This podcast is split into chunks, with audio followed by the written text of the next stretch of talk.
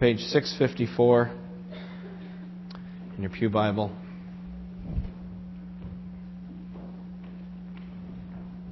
Proverbs chapter 29, verse 4, page 654. Now, leadership, leadership is big business in America today.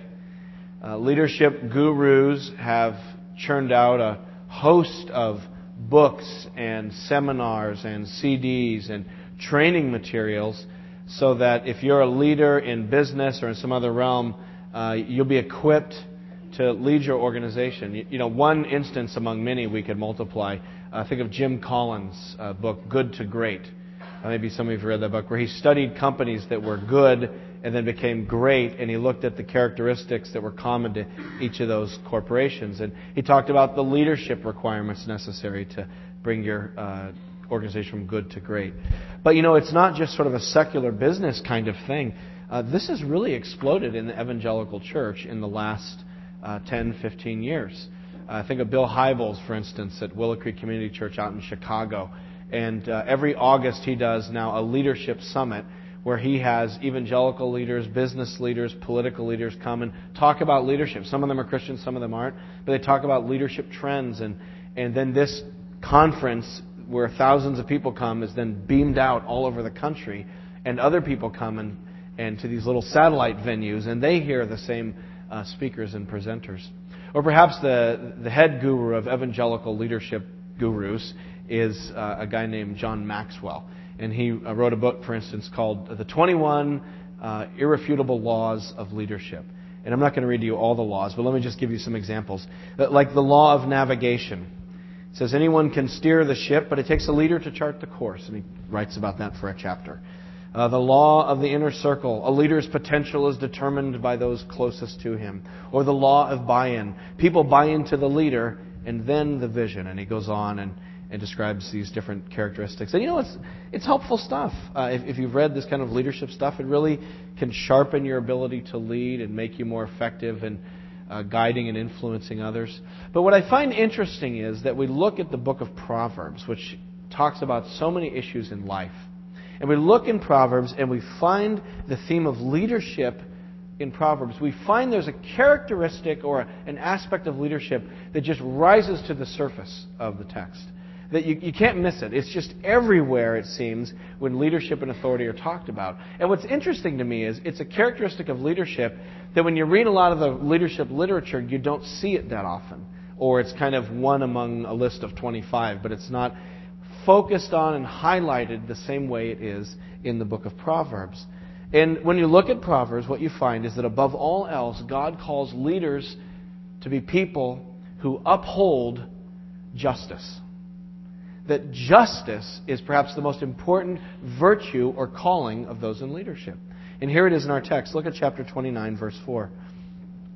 It says, By justice, a king gives a country stability, but one who is greedy for bribes tears it down. So it's justice that gives stability, that makes a nation go from good to great, as it were. Uh, justice is that important characteristic. Or look at chapter 16, verse 10 chapter 16, verse 10.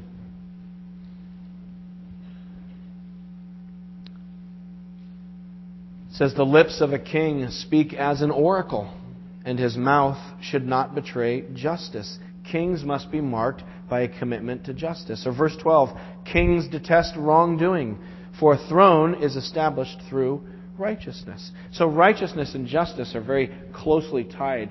Uh, perhaps that helps us to define. I keep saying the word justice. What do I mean by that? Maybe we should define that word. What I see justice means in the scriptures is justice is when we use what power or leverage we have to make sure that what is right is lifted up and protected, and what is wrong is resisted.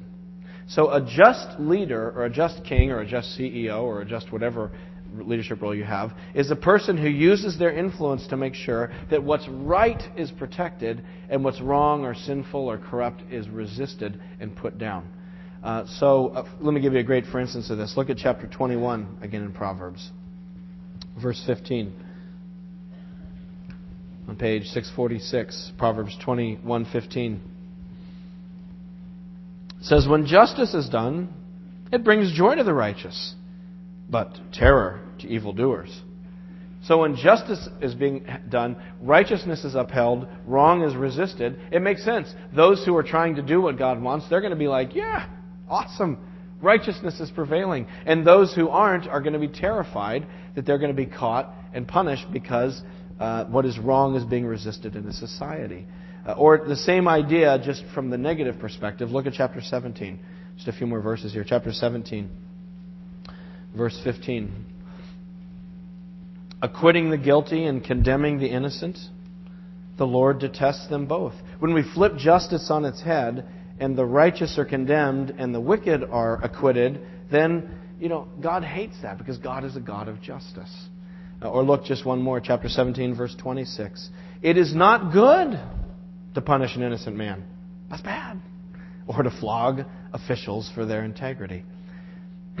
so justice is using our leadership influence, authority, power, whatever you want to put it, to work so that in our organization or our community or nation, we are upholding what is right and resisting what is displeasing to God, what's wrong or sinful or corrupt. Um, and we all, uh, you know, have areas in which God calls us to do this. Uh, not probably not many of us here are kings. I'm guessing. Maybe some of us think we're kings. Maybe we act like kings, uh, or people think we act like kings. But probably not many of us are kings. And yet, I think these principles really do apply for all kinds of leadership roles. Some of you are leaders in the business world.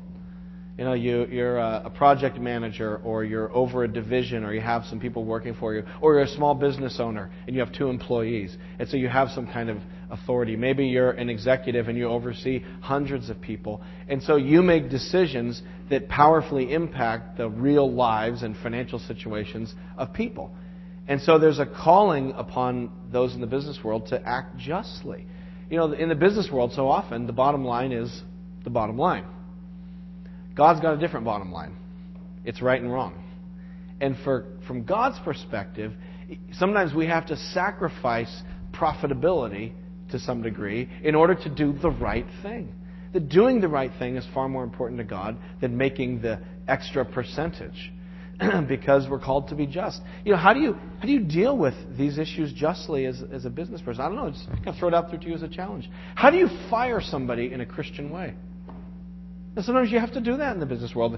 Cuts have to be made. Difficult decisions are done. But is it possible to let people go and to lay people off in a way that's godly and righteous and honors God? I mean, these are really the challenging questions where we take this faith we're talking about on Sunday morning and bring it to bear in the public spheres where we work.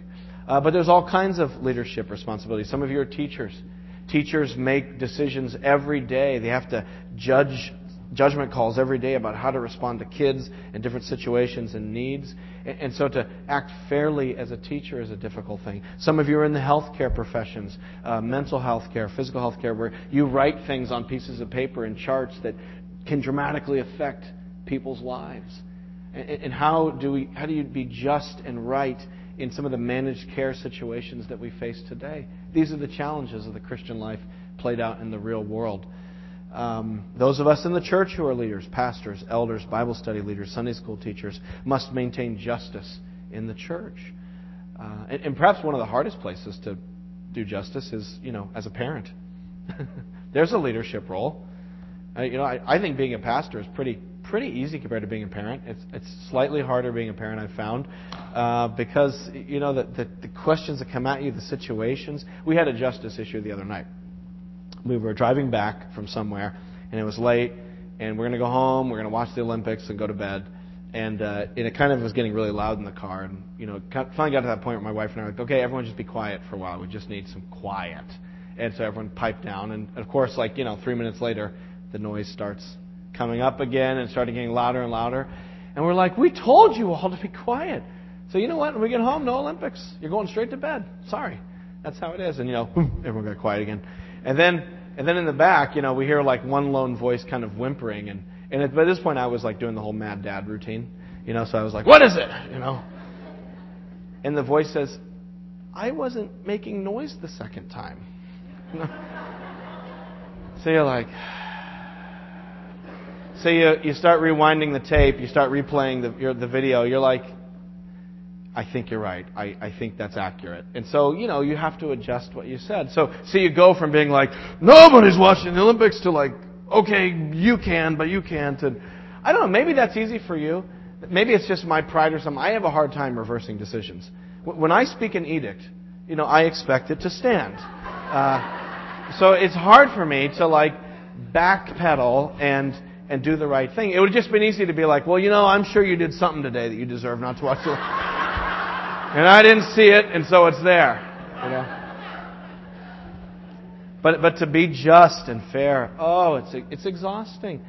You know, and, and at some point your your kids come to realize that mom and dad are not perfectly just and fair, that they make failures. You, you have that Wizard of Oz moment. You know, in the Wizard of Oz where there's a great and powerful Oz and then Toto pulls the little curtain back and they all see that it's just some guy pulling levers. Like at some point, kids reach have a Wizard of Oz moment where they're like, "Oh, my parents aren't the great and powerful Oz; they're just people pulling levers." And and so they start to see that. So justice is a hard thing to carry out. What about those of you who are in leadership roles, but you don't have a title? You're not a VP or you don't have a little thing on your desk that gives your job title. You're just an influential person. You know, what about what if you're the kid at school that a lot of other kids take their cues from? That's a leadership role. And, and how do we uphold justice? How do we use the influence God has given us to make sure that we do what is right and we stand for what's right and we resist what is wrong? And here's the bottom line, people God is just. Justice is the foundation of God's throne. And so, really, what we're talking about here is emulating the character of God in His leadership of the universe. God is perfectly just and fair and righteous. So let's think about this a little more specifically. If we're called to justice and leadership, if that's one of the primary characteristics of those to whom God has ceded some authority in all the various avenues of life in which we live, um, the question is how practically do we go about being just? It, does it have a little more specificity to it? And in fact, it does. When you look at Proverbs and start examining justice more and more, what you find is that justice texts in the Scripture tend to sort of fall into one or two categories. There's sort of two dominant themes that emerge out of the scriptures that tell us what it means to do justice and to, uh, to stand and live the way God wants and lead the way God wants. And what's interesting is when you look at these two themes, at first blush, they appear to be contradictory. I was really wrestling with this week because I'd read certain texts, I'd be like, okay, so justice is this. Then I'd read other texts and I'd be like, no, justice is that. And then I look at this and that, and I say, this and that don't agree very well. They seem to be opposite things. There's a, a tension and an almost uh, a, a, paradox within the tr- nature of true justice in the Bible. So let's think a little more specifically about what it looks like to do justice. And let's look at each of these two, apparently, it seems, contradictory kind of uh, poles that we find in the Scripture. And the first is this at one end of the spectrum, we find that justice in the Bible has to be impartial that to be just people, to be fair people, we have to be uh, fair and impartial, and we can't play favorites or give way to prejudices and bigotries and preferences. Uh, so, for instance, look at Proverbs chapter 24. This impartiality that we're supposed to have. Proverbs chapter 24, verses 23 to 25. It says, These also are the sayings of the wise. To show partiality in judging is not good. There it is. If you're judging, if you're using your leadership to affect things and make decisions, uh, showing partiality is bad. It goes on to say, Whoever says to the guilty, You are innocent, peoples will curse him and nations denounce him. But it will go well with those who convict the guilty, and rich blessing will come upon them. Or if you look at um, chapter 18, verse 5, you find the same theme. It is not good to be partial to the wicked or to deprive the innocent of justice. It says, and you don't have to turn there, but I'll just read it to you. It says in Leviticus 19:15 so blatantly, "Do not pervert justice." And then it goes on to say what that means. Do not show partiality to the poor or favoritism to the great, but judge your neighbor fairly. Don't let their economic status, one way or the other, affect how the decision is going to turn out. It made me think of the statue of Lady Justice. Have you seen you've seen this statue of Lady Justice? She, you know, it's this woman standing there, and in some versions of the statue, she has three items. Uh, you know the three items. One is a sword. She's holding a double edged sword, the sword of judgment, in her hand. In her other hand, she's holding scales, right? The, the, kind of the balance there. And she's holding it out. And what's the third thing she has?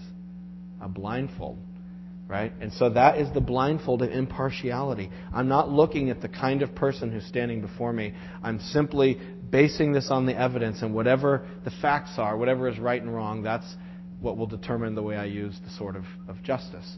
And so that impartiality is just a critical aspect of uh, true justice.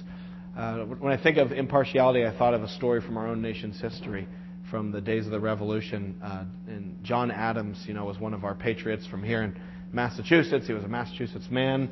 And uh, he, engaged in a great act of impartiality uh, during the Boston Massacre. Uh, you know, the Boston Massacre, March 5th, 1770. It was a, sort of a cold night, and the crowds were being unruly, and they were harassing the British soldiers. And, and the crowds got larger and larger, and the tension started building, and, and they started throwing things at the British soldiers. And they're trying to get the British soldiers to flinch and do something so they could have an excuse to have a huge fight or something. And so you had the colonists kind of inciting the British and all this bad blood. And something happened and someone yelled fire. And the next thing you know, the, the soldiers discharged their uh, muskets and it killed five Bostonians and injured a number of others. And so these soldiers were arrested and they were put in jail and they had to, you know, have a trial. The problem was there was not one lawyer in Boston who wanted to represent them. because no one, you know, either they didn't like the, like the British there, or they thought, you know, if I represent these guys, uh, my career is done. Everyone in Boston is going to hate me. And so at last they came to John Adams, a patriot, you know, not a, not a loyalist, a patriot. And yet he said, for the sake of impartiality and fairness, I will represent these men. Because he knew that, that if America was going to cry out against the injustice of the crown, but then not practice justice on its own shores, it was undercutting the very kind of society it was seeking to build. And so he took their case, and he won. A bunch of them got acquitted, a few of them got a, a few charges. But, you know, he, he was a guy who stood for integrity and for impartiality. And so it's really important that we do that in leadership roles. And the fact is, we all have biases. We all have um, preferences. We can't even help it. It's just part of who we are. Maybe it's the way your parents raised you. Maybe it's the town you grew up in, and that's how people were in that town. Maybe it's certain life experiences you had that have colored your viewpoint towards certain types of people. But we all have these biases, you know? And we have to acknowledge those, and in leadership, actively overcome those so that we'll be impartial and fair to those around us. So that you'll be a fair teacher, a fair coach, and impartial journalist, uh, an objective judge who goes by the facts of the case and not based upon people and how we see them. Uh, because we all have, like I said, different preferences. For some of us, uh, you know, race may affect us or ethnicity. For some of us, it's gender. For some, it's rich and poor. Some people just have personalities that annoy us. You know, it's just some people who are annoying to, to you, and so you just don't like that person.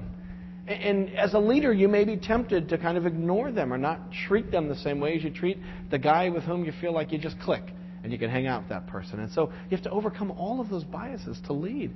We have to do it as elders in the church. Uh, the, uh, you know, the pastors and elders of South Shore Baptist Church have to be sure that they love and care for every member of the church. You know, the, the elder government of the church is not a representative government. It's not like you know, people from Braintree get a Braintree elder, and people from Hingham get a Hingham elder, and the, you know, the rich people have a rich elder, and the poor people have a poor elder, and the old people have an old elder, and the young people have a young elder, and then all these elders come and represent their constituencies in the church. That's not how it's supposed to work. It, when you become an elder or a pastor, you have to ask yourself, can I love and shepherd every member of this congregation? If you can't, you need to take a year off and work that out in your heart until you can because that's the job, is to be impartial and fair and to love all the members of, uh, of the church and the congregation. But it's not even those of us in leadership. It's, it's all of us in the church. To be a healthy, healthy church family, we have to put our biases and natural prejudices aside. Uh, look at this. Put a bookmark here in Proverbs. We'll come right back. Turn to the New Testament book of James, near the back of the Bible. James chapter 2. James, that wonderful two by four upside the head book of the New Testament. that just uh, does not pull punches. Page 1196. James actually is very proverbial. If you read through James, it reads like Proverbs in a lot of ways. There's a lot of similarities. But James chapter 2, verses 1 to 4. Page 1196. James says, My brothers, as believers in our glorious Lord Jesus Christ, don't show favoritism. Suppose a man comes into your meeting wearing a gold ring and fine clothes, and a poor man in shabby clothes also comes in. If you show special attention to the man wearing fine clothes and say, Here's a good seat for you, but say to the poor man, You, stand there, or sit on the floor by my feet, have you not discriminated among yourselves and become judges with evil thoughts? So even if we don't have an official job in the church, we have our hearts. And to be the body of Christ, we have to be impartial and care for people no matter who they are. You know, how well do we know ourselves? Do you know the kind of person who, if they walked through the door, you'd be attracted to or repelled by? Right? If, if one person came through the door and they like had the Harley Davidson suit on, you know, with the leather and they had chains and you know the wallet chain hanging down and big boots and you know the, the whole Harley look, and and right after him came another guy through the door who had on a bow tie, tweed jacket with you know the leather elbow pads and the, the you know polished shoes and really dapper looking person. You know, w- which one would you be drawn toward? And probably for some of us, it might be one or the other. We might say, "Oh, I could talk to that person," or the other one, like, "Oh, hmm, you know, look at that guy." But, but we just have these natural uh, instincts, and so as people in the body of Christ, we have to overcome these things and practice the kind of impartiality and fairness that God practices toward us. Because this is, again, the bottom line: is that God is fair and God is impartial. And someday there will be a day of judgment where we will stand before God and be judged for our lives. And on that day, it won't matter where I went to school.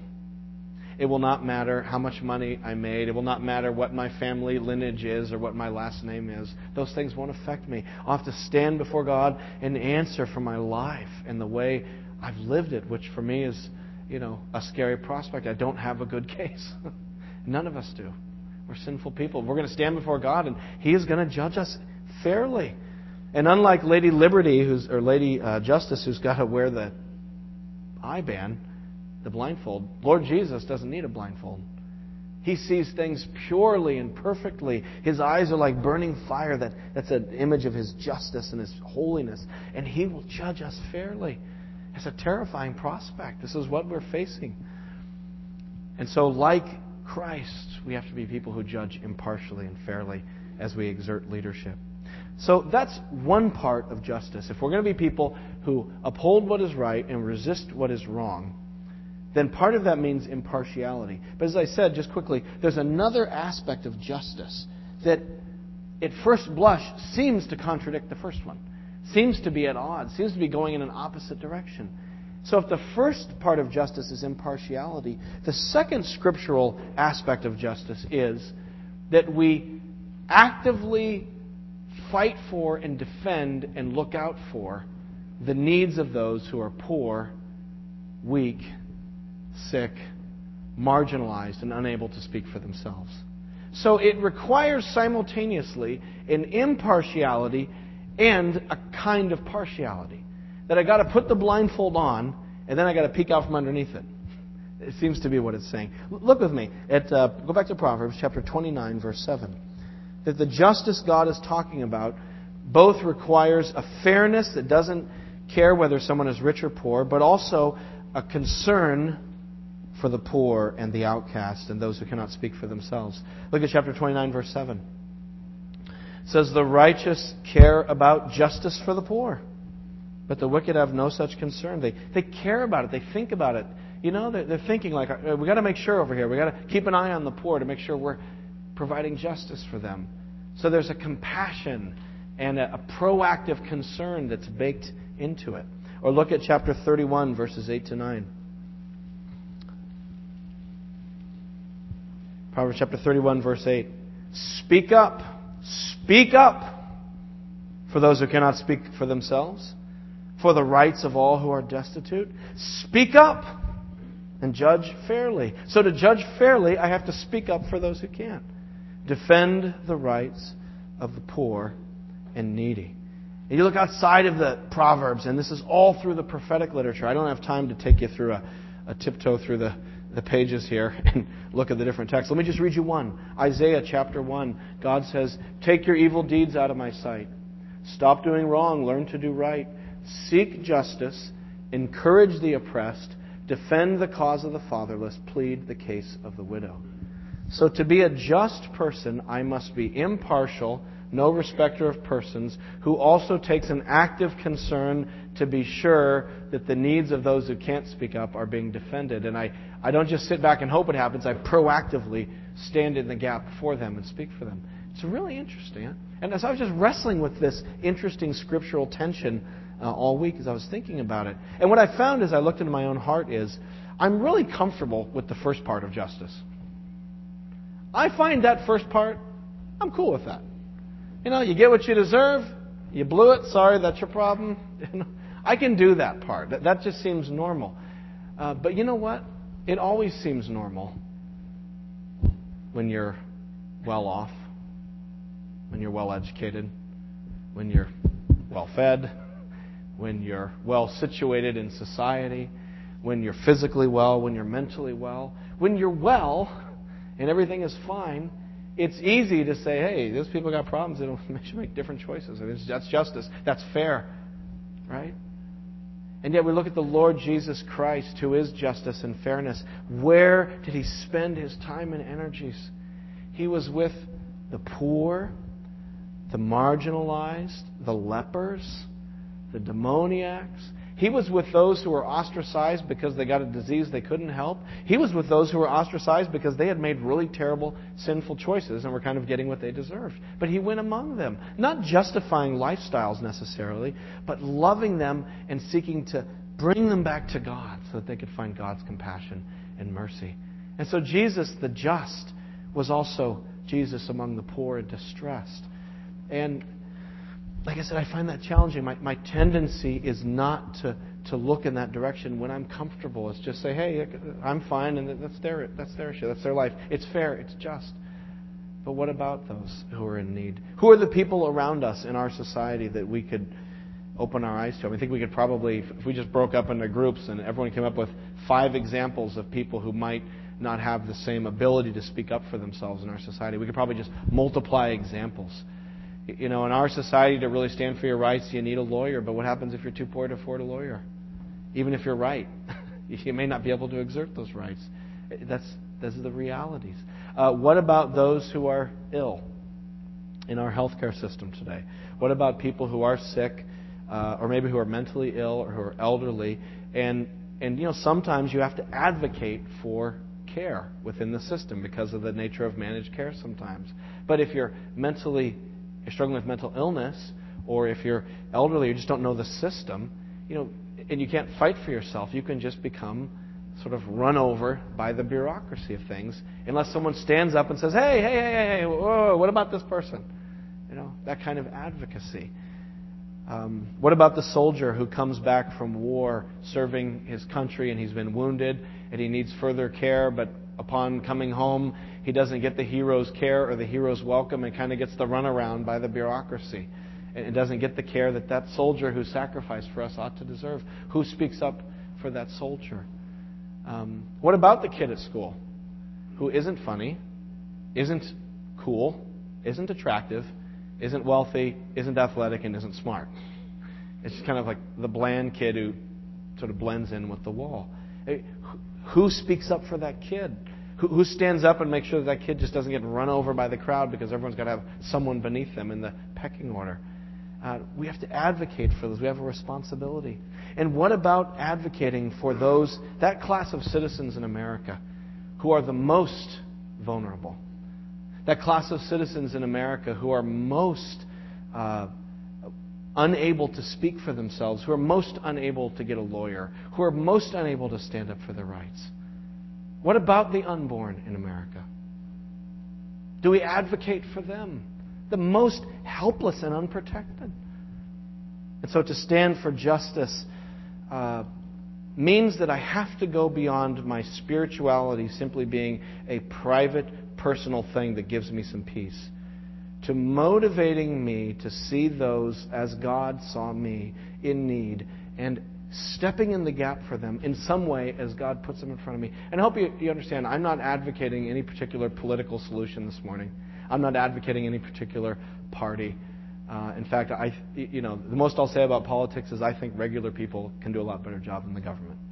And so I'm, I'm challenging you as people and us as individuals, as a church, to see those needs in society and to see the people around us. And instead of waiting for some program to do it, to step in as God puts people in our lives on a personal basis who need us to stand in the gap for them. That God's calling us to do this, not someone else or some program.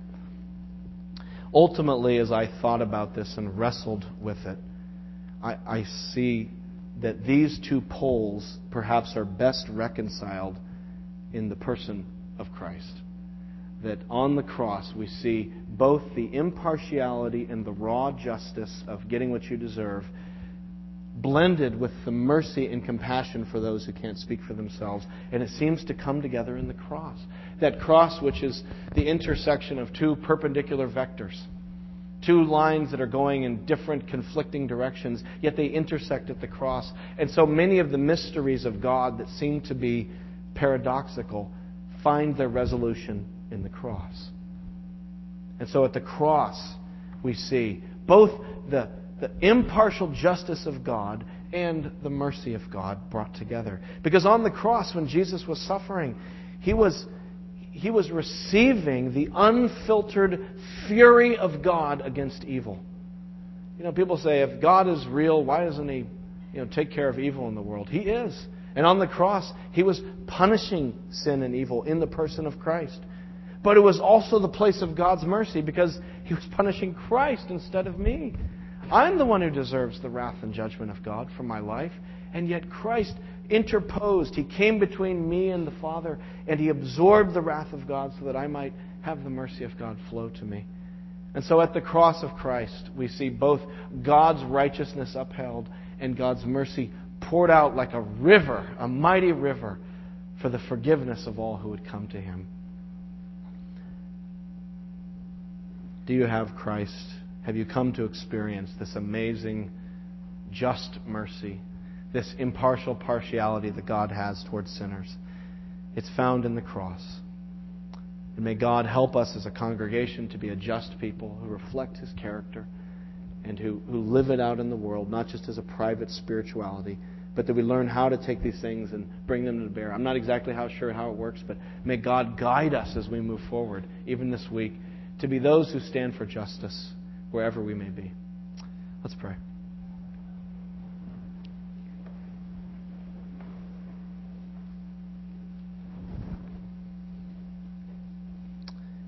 Heavenly Father, I do pray that, that you would help us as Christians, as those who name the name of Jesus, to reflect both Christ's purity and fairness, but also Christ's concern for the poor, those who are in need, to stand up for their rights. And so, Lord, I just pray that you would help us, God, to be active and proactive for you. God, I pray that uh, if there's someone in our lives this week who needs us to stand for them, I pray, Lord, you would point them out specifically to us and that we would be active, that we would reflect your justice toward us. So, Lord, help us to be a just church. Help us to be a church that stands for the truth, but also reaches out in compassion. Lord, help us not just to be a truth church, because truth without love really isn't true.